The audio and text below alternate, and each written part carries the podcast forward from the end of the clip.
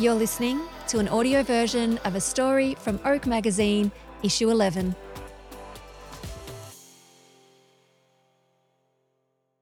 Pride in the Country, written by Leslie Apps, photography by Dallas the Creative. Image description Abbey walks in the centre of a dirt road. Abbey has long brown hair, wearing a brightly coloured shirt and black pants. Biggest challenge faced by the rural and regional LGBTIQA plus community today isn't the openly homophobic slurs that were endured for decades before being corralled and extinguished by generations of advocates, it's indifference. And one of the reasons that the Rural Pride Network wants to see its beating heart invigorate change across the country. Founders and work colleagues Abbey O'Callaghan and Holli Walsh created the network to assist LGBTQIA communities outside the major capital cities where support services and awareness could be patchy. We did a bit of research, and to our surprise, there was no organisation we found that was specifically focused on the rainbow community in rural and regional Australia, says Abbey. Despite increasing social acceptance of the LGBTQIA community, there is still work to be done. We talk a lot about the difference between passively tolerating a community and actively embracing and celebrating it, recognizing the richness and colour that a community can bring, as opposed to with just being okay with their existence. That's the space we like to target. The other is education. Abbey said she hoped the Rural Pride Network would become a one stop shop for anyone looking for a rural and regional focus on the rainbow community. We didn't want to reinvent the wheel, so through our website and social media, we include resources on how to be a better ally, how workspaces can be better at diversity and inclusion, and mental health information relevant to the rainbow community, she says.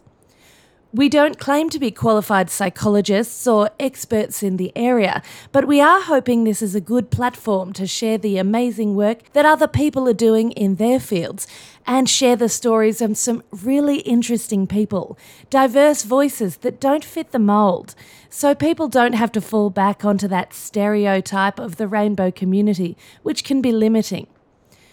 Both women work in the agribusiness sector and have deep connections with the rainbow community.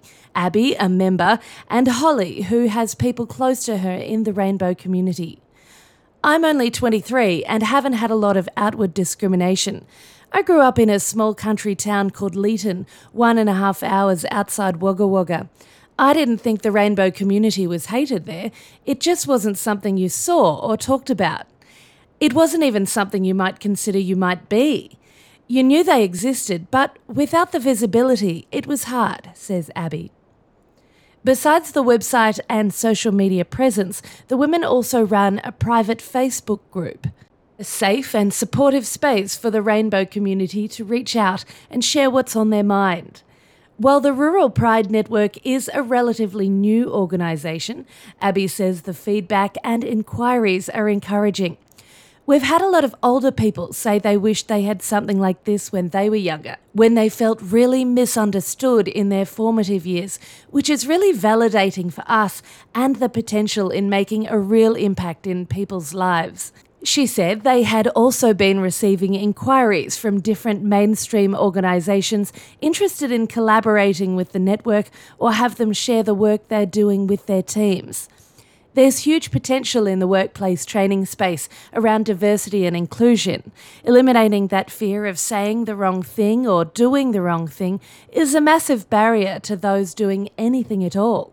With the right ally training, things like that won't be such a big deal. Image description.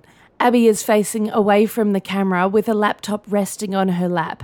The laptop is open with the Rural Pride Network logo on the screen.